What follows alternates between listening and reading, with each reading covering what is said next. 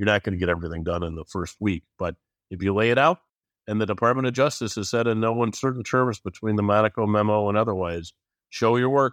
You can't be doing it retroactively.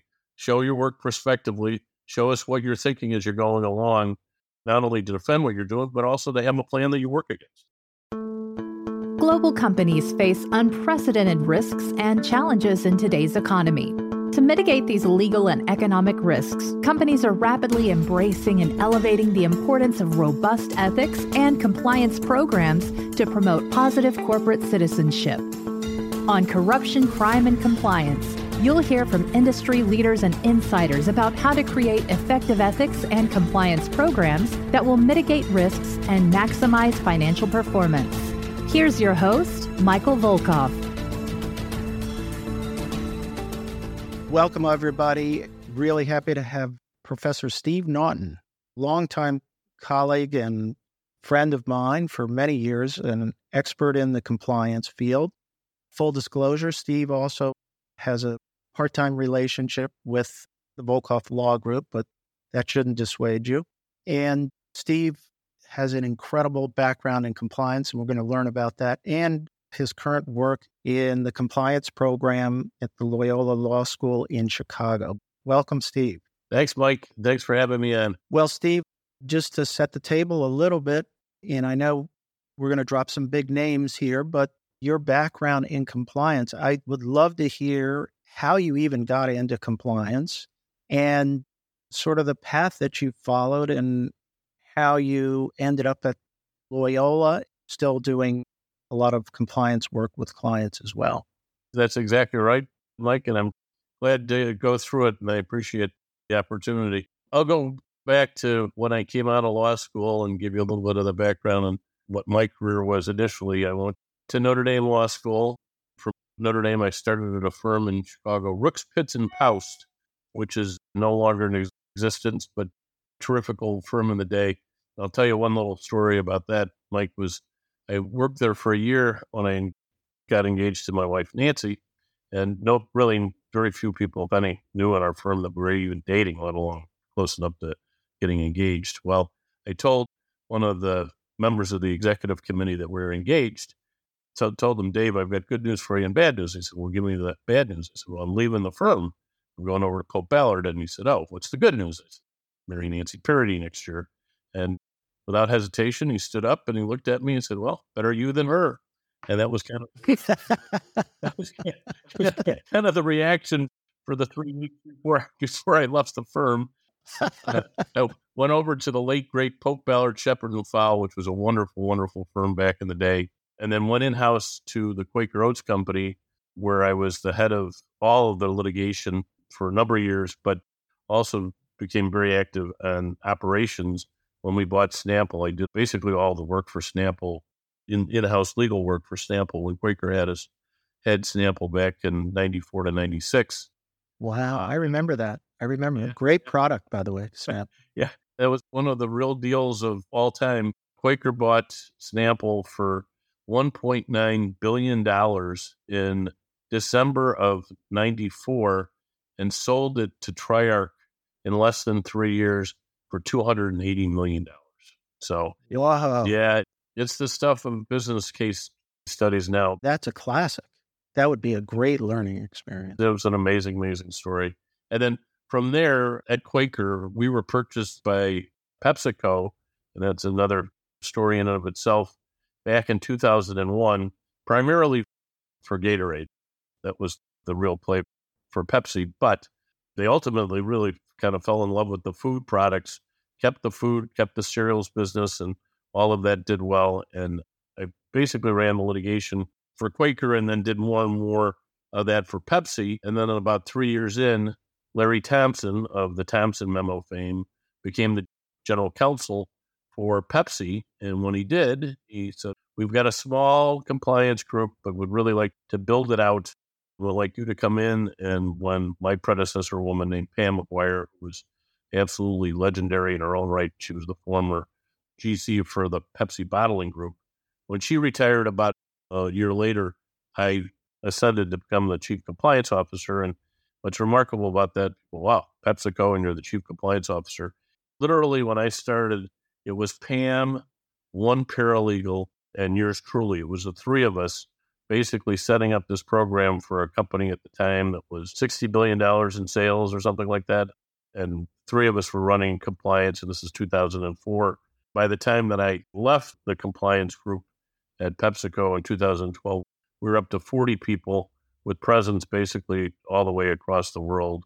You asked me, Mike, when we were talking at one point about how'd you get into compliance. I didn't study for it. I didn't go to law school thinking, gee, I'll become a compliance officer. As I was at Quaker, you heard about compliance, but it was kind of an idea that floated around. We had one lawyer when I was at Quaker who did the ethics work, and I worked with him some, but that was more just kind of investigations. If there should be issues, he would get involved. But then when I started at Pepsi, I had the true good fortune. I mean, uh, really one of the great privileges in my career was to work for Larry Thompson, who is truly the godfather of compliance in a lot of ways from a governmental level. He got it. He understands compliance. He really pushed it, and he really helped build out a great program at Pepsi. It's an incredible story when you think about it. You started with three people, but when you were asked to do that, was there any part of you that hesitated? Because you didn't, I mean, nothing against what people knew about compliance. But at that point, compliance is in its infancy. Did Larry have to give you a hard sell on it, or did he just say this would be a great opportunity? How did he convince you? I mean, that was a big move, and it could have been not a great move, but it turned into a fantastic move. Yeah, that's a great, great question. It was fairly unknown back when he talked about it, but I can tell you, Larry's not only a very persuasive person, but very genuine person who said, "Look, I'm completely behind this." And I can tell you, I, others that I've worked for, and other general counsel that I've seen, and other businesses and otherwise, not everybody has that commitment, and not everybody has that understanding that Larry did. But he was absolutely committed to it, and for the number of years that I was at Pepsi with uh, as the chief compliance officer, I actually commuted. I would take a plane on a Monday morning to White Plains, and then I would come home on Thursday nights. And this was from Chicago, from Chicago, where you yeah. are. Well, you know who our colleague is like that is Ellen Hunt. Yeah, had the same commute, but she went to D.C. Yeah. from Chicago. Yeah, she was doing that for our. Yeah, it was amazing because you'd get on the plane and you'd see the same twenty-five or thirty people every Monday morning making that commute. And this is obviously pre-pandemic. A lot of people made the commute, but one funny story there was that back when I did that, my middle son, Peter, would have been six or seven when I started. Well, every day I would get a call at four o'clock Eastern, three o'clock Chicago time. Peter would run home and he would call me. And so one day he didn't call. I thought, okay, that was kind of different. Well, senior vice president of HR, who is now with Google, came up to my office, I don't know, half an hour later or so. Said, Do you have a son named Peter? And I'm like, Yeah. And he said, Well, apparently he misdialed by one number and he kept me on the phone. He kept me on the phone for a half an hour asking, Do you know my dad? Who are his friends? What does he do all day? does he have anybody that he goes to lunch with? It was very funny. Wow. Yeah. yeah. Going back to Larry Thompson, we know him from the Thompson memo. I had the privilege to know Larry super well, like you did. His reputation was just unbelievable. Yep a consummate professional. But what do you think that it was that Larry saw about where compliance was going? Because this was a big deal for a big company like Pepsi to say, we're going to invest in this, and then to see how you grew from three people to 40. What was it that he saw? What was his vision? And how did he sort of work with you on that vision? When Larry was in the Bush administration, he was number two man to Ashcroft that was back in the time of Enron, and I think WorldCom may have been at the same time, but certainly Adelphia happened, all those scandals. Good number of scandals.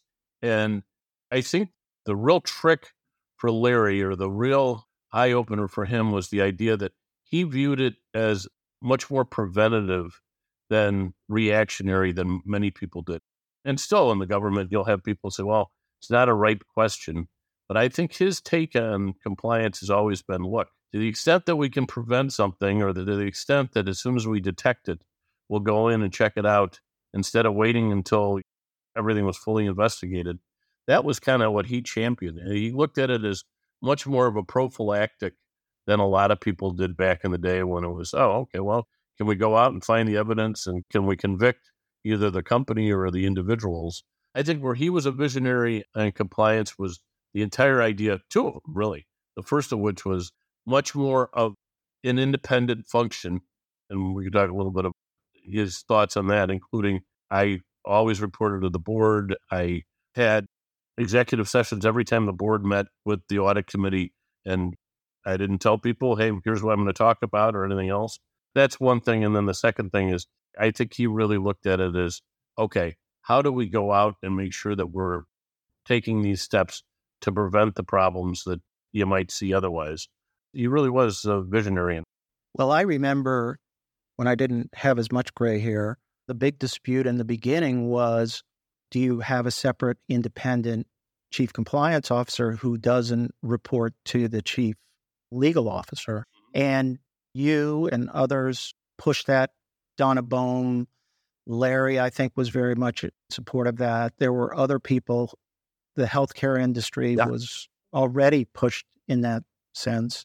You guys won the battle eventually, but you stood as one of the early examples of an independent CCO. It's interesting, like, because I certainly reported to Larry and certainly reported to him administratively.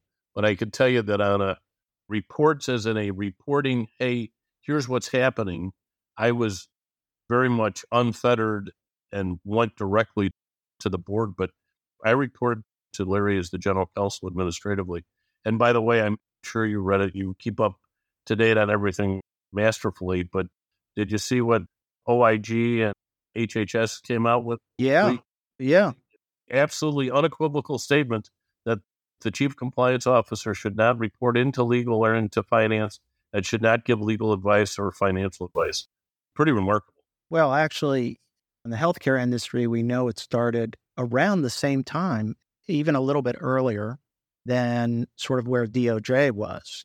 HHS OIG pushed it. And what's interesting to me, you're right, is that it's not an issue these days. And I'm not saying that's the universal solution. There are times in a smaller company or in other situations where it may be appropriate. And a lot of it is personality driven, in my view, uh-huh. because it depends on whether the GC understands the importance of quote unquote independence beyond the administrative and budgeting type of issues. But I will say the other thing that's amazing about this story, and I hope it gets preserved because I think there's a lot to be learned from it, is that Pepsi ultimately, you all, with you there and with Larry, there were other great people who have worked there. You guys built one of the best, by reputation, compliance programs, I think, ever. It contributed to the success of the company. You guys were innovative and thought leaders. To me, you weren't a regulated company that had to do this. And it must have been not only Larry, but your board must have given you support as well, and the CEO and other people at the time. I would say a couple of things as far as the proof was in the pudding. And thank you for the words about Pepsi. I it was a very small part of that whole success story. But when you look at it, the world's most ethical companies I think there have been, in the 15 years of its existence, six companies that have been a world's most ethical company every year. I think Ecolabs and a few others are some of the six, but Pepsi is one. And then the other thing that I think is really interesting is that you've had two chief compliance officers, one of my successors, Dave Yawman, who became the general counsel, went from being the chief compliance officer to the general counsel, and then his replacement as the chief compliance officer, David Flavell, is now the general counsel, having succeeded Dave Yawman. That shows you that there's a real commitment to compliance and a real respect and trust for the position. And I would also say to you that unquestionably, the board at the time was very committed to the whole idea of compliance. And Indra Nooyi, the former CEO, was very committed to doing the right thing. Her old tagline at Pepsi was performance with purpose. And she was a sports fan, actually, big Yankees fan. yeah. It was the opposite of the old White Sox motto of winning ugly. Yeah, exactly. Now she would say it. She did not want to win ugly, which was very funny. But you know what? There's a lot of truth to that. Yeah, you can succeed, but you can cut corners every step of the way. And I think that Pepsi did a very good job, particularly for a company that was really competing on price and on distribution and some other things and did very well and really remained dedicated to the idea of integrity and doing the right thing. Well, let me give you one story. If you look at your record, Pepsi has never been the subject of a serious enforcement action. But I think there's more to it than that. I think that you were the first or one of the early ones to turn it into a value add to the business, to demonstrate that the business performs better because of your culture. So to me, that's a business case study unto itself. I got to know you there, but then to work with your colleague, Stephen King. What? And every time I worked with the company, I'd like to say that I was teaching anything, but to be honest with you, I learned more than I could ever teach well, by just being with the group, the discussion levels, the level of performance, the expectations, the professionalism of everyone in the organization that I dealt with, and some of the people that you mentioned as well, was just top notch. And I think it reflected the overall leadership. They hired people that were consistent with their ethical values and their performance expectations. So it was always a pleasure to do that. And not to turn to the sublime or the ridiculous, but in a sense, when you look at your career path and working with other companies, it must be difficult when you're brought into a company to assist them, either as a, you know, a legal consulting type of role, and when you don't see those pieces that are there that Larry and everybody that you had the benefit of working with for so many years at Pepsi, you must feel like, hey, you guys, it's easy. Let's just do it this way and tell them the Pepsi way or do the Pepsi things. So, how do you deal with that in your career? And do you find it challenging to sort of bring people along in the compliance profession like that or to explain to businesses why it is so important? I don't necessarily find it frustrating because not every company has the resources or necessarily the leadership that you would have seen in those circumstances with Pepsi and particularly with Larry. But we had the good fortune of having a lot of people that I've worked with and of the old coaching tree, a lot of people that have gone on to great success and have held leadership positions at a lot of different companies that many of them really do see it and say, okay, you know what, there's a real benefit to this.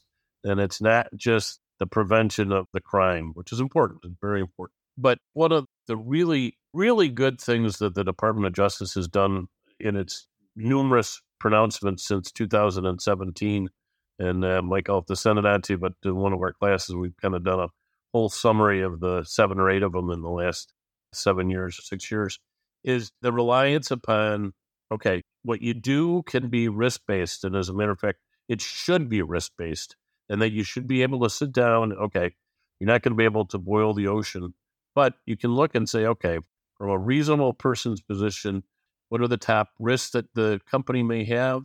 Start working against that. And the other thing is to be able to sit down and say, you can't handle everything immediately, but what you can do is work a plan, have a strategic plan. I recommend to a lot of companies I work with sit down and have a good, thoughtful five year plan and lay out where you want to be each year. I read a really interesting article a couple weeks ago, and it basically said that one of the faults in people's production is they overestimate what they can get done in a day and underestimate what they can get done in a month. And if you just work consistently to try to get something done, you know, over a period of time. If you're disciplined and you follow the plan, you can get an awful lot done. And that's really what I to tell people. You're not going to get everything done in the first week, but if you lay it out, and the Department of Justice has said in no uncertain terms between the Monaco memo and otherwise, show your work. You can't be doing it retroactively. Show your work prospectively. Show us what you're thinking as you're going along, not only to defend what you're doing, but also to have a plan that you work against. That's a really good point because I can remember starting out in the field years and years ago. And I was so excited about here's the way we can make this a better program. Then I quickly, working with clients, realized this is going to take a long time. You can't change and come in and start issuing policies or revising this and doing that. And the importance of building a team and support and getting support from other functions and all your internal political skills. What I love about the idea that we work with clients just like you do, and we will say to them, here are things you should do based upon, let's say, risk based recommendations. What's a high priority? And we'll look at a three to five year time frame. Be realistic because that amount of change, even when it's marginal, you've got to be realistic about how much you're going to be able to change within the company. The only time the dynamic changes, in my view, is when there's an enforcement action or a monitor yep. Who lets you be the vehicle for change. They're the vehicle for change, and you sort of hitch your wagon to them. But internally, the thing that you're talking about, I couldn't agree more. When you have your vision for five years and you build your support step by step, and then people start to realize you're being reasonable, you're taking steps, and you want to build sort of a team approach to it, that works a friend of mine, a colleague working at a company, had to do an integration project after an acquisition. And he told me the best thing that happened was getting everybody together in one room with compliance in one committee and having a project leader on integration. And everybody worked together in that situation. Yeah. So compliance got to tail along with other parts of the business. Anyways, your vision of that or the way you describe that to me is just a best in practice type of strategy. And Mike, you really hit upon one of the things that I would say on a parallel path as you're doing that is to say to the leadership and to the compliance folks and to legal as well, you got to make sure that you include compliance and they've got a seat at the table so that they know what's happening. But all the while, you want a culture, and it's one of the things in our program at Loyola that we really do study is okay, what happens when something goes wrong at a company? You talk about these great scandals. What do you see? And one of the really standard root causes is the inability for employees to speak up. And I'm not talking about, I'm going to report that John Smith is embezzling millions of dollars. Obviously, you, you need to have methods for that to be reported up. But the whole idea that when you look at cases like Wells Fargo, when you look at Volkswagen, General Motors, and Boeing. So many really bright, talented, and often good people just never felt like they could raise a concern, or if they raised a concern, their manager basically said, forget about it or don't worry about it. Not a problem. It's okay. And they knew in their heart of hearts, hey, we've got issues here. And they didn't report it past their manager. They didn't go to a speak up line, or they didn't feel comfortable enough to go to somebody in the C suite and say, hey, we're never going to have eight accounts like Wells Fargo thought, oh, okay, well, you know, we're pretty sophisticated financial people. We've got two or three accounts. I got to come up with eight accounts for retirees. To me, it was one of the things on a background level I'd say to you, Mike, is yes, you have to have planning and you have to have a plan in place, but you also have to have, as a parallel track, is this idea hey, look, let's make sure that we've got the right culture and we're trying to build the right Terrific. Yeah, that's a great point. We could go back and forth. I've got so many ideas on that, but I do want to take a moment though to turn to Loyola in the program that you have there. And just to offer a setup type of comment and question is for years, I've had many people, and I'm sure you have too, about what's the best way for me to get into compliance. And for years, there wasn't much educational support out there. And now, as we were talking about this before, there are the Loyola program that you're running now, and there are other opportunities out there for people. There's just a huge demand that I see for this. And frankly, I think this is one of the best things about the profession now is that you are bringing these educational opportunities to people and providing training. Remember, Donna Boehme always said, compliance, it's a subject matter expertise field. It is something that you can learn and be trained in. I wanted to get your thoughts on that and to hear more about what you're doing at Loyola. Obviously, we'll give your contact info out there, but people need to know about the availability of your program. Thanks for that opportunity, Mike. And Donna is exactly right. And Donna was saying this 15 years ago, and that is that ethics and compliance should always put the E and the C together is its own profession. It's its own, not just an industry, but it really is beyond a vocation. It's a profession and has really grown up to be a standalone profession.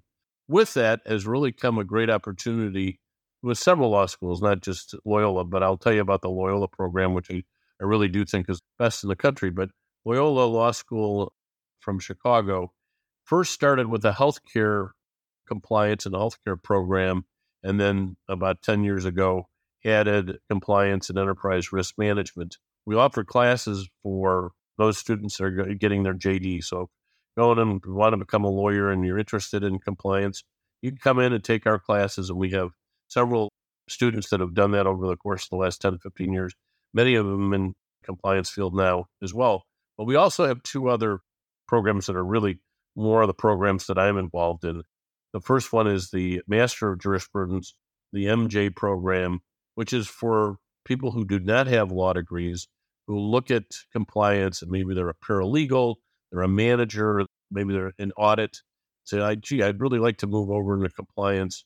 It's a two year program, 30 credit hours. It's a terrific program. We, we're very practical. We have practitioners, people like Ted Banks and Ellen Hunt are adjunct professors and do a tremendous job. And then we also have the LLM program, which is for lawyers who say, you know what, I want a true specialization in compliance. That's a two year program as well. It's 24 credit hours. My wife, Nancy, is an LLM out of Loyola. She's out of their healthcare program, not out of compliance program. But to your point, it to me has been a tremendous engine for the profession and for people who are interested in seeing this is not just, hey, it's a bolt on for the legal department. And as you know, more and more companies are not requiring a JD for somebody who wants to go into compliance. They may hire somebody who is not a lawyer, and that's a good thing. And this program on the MJ side really does offer that. And uh, I'll tell you, we've had great success, and we've had chief compliance officers in the program, we've had general counsel, we've had in house lawyers, they've all said the same thing. They think it's really helped their career. So thanks for asking about it. It's a great program. And if you're interested, certainly contact me, but it's a great avenue for people to build upon their careers. Yeah. I want to emphasize that one point because I see it a lot these days. There are a lot of people now in the compliance field who aren't lawyers. You and I have always agreed, and I've always pushed the idea that you do not have to be a lawyer to work in compliance. There are a lot of people in the compliance field who don't have JDs. For a while, people used to think you need a JD, and I am actually working with more people who are non lawyers in the compliance field.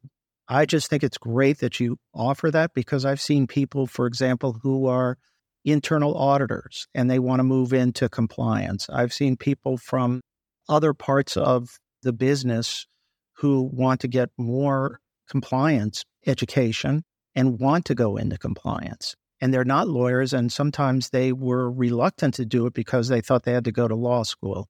If you could talk a little bit more about that and the two year program, is this also something where people can work and also do the education, or is it a full time thing where you would have to not work?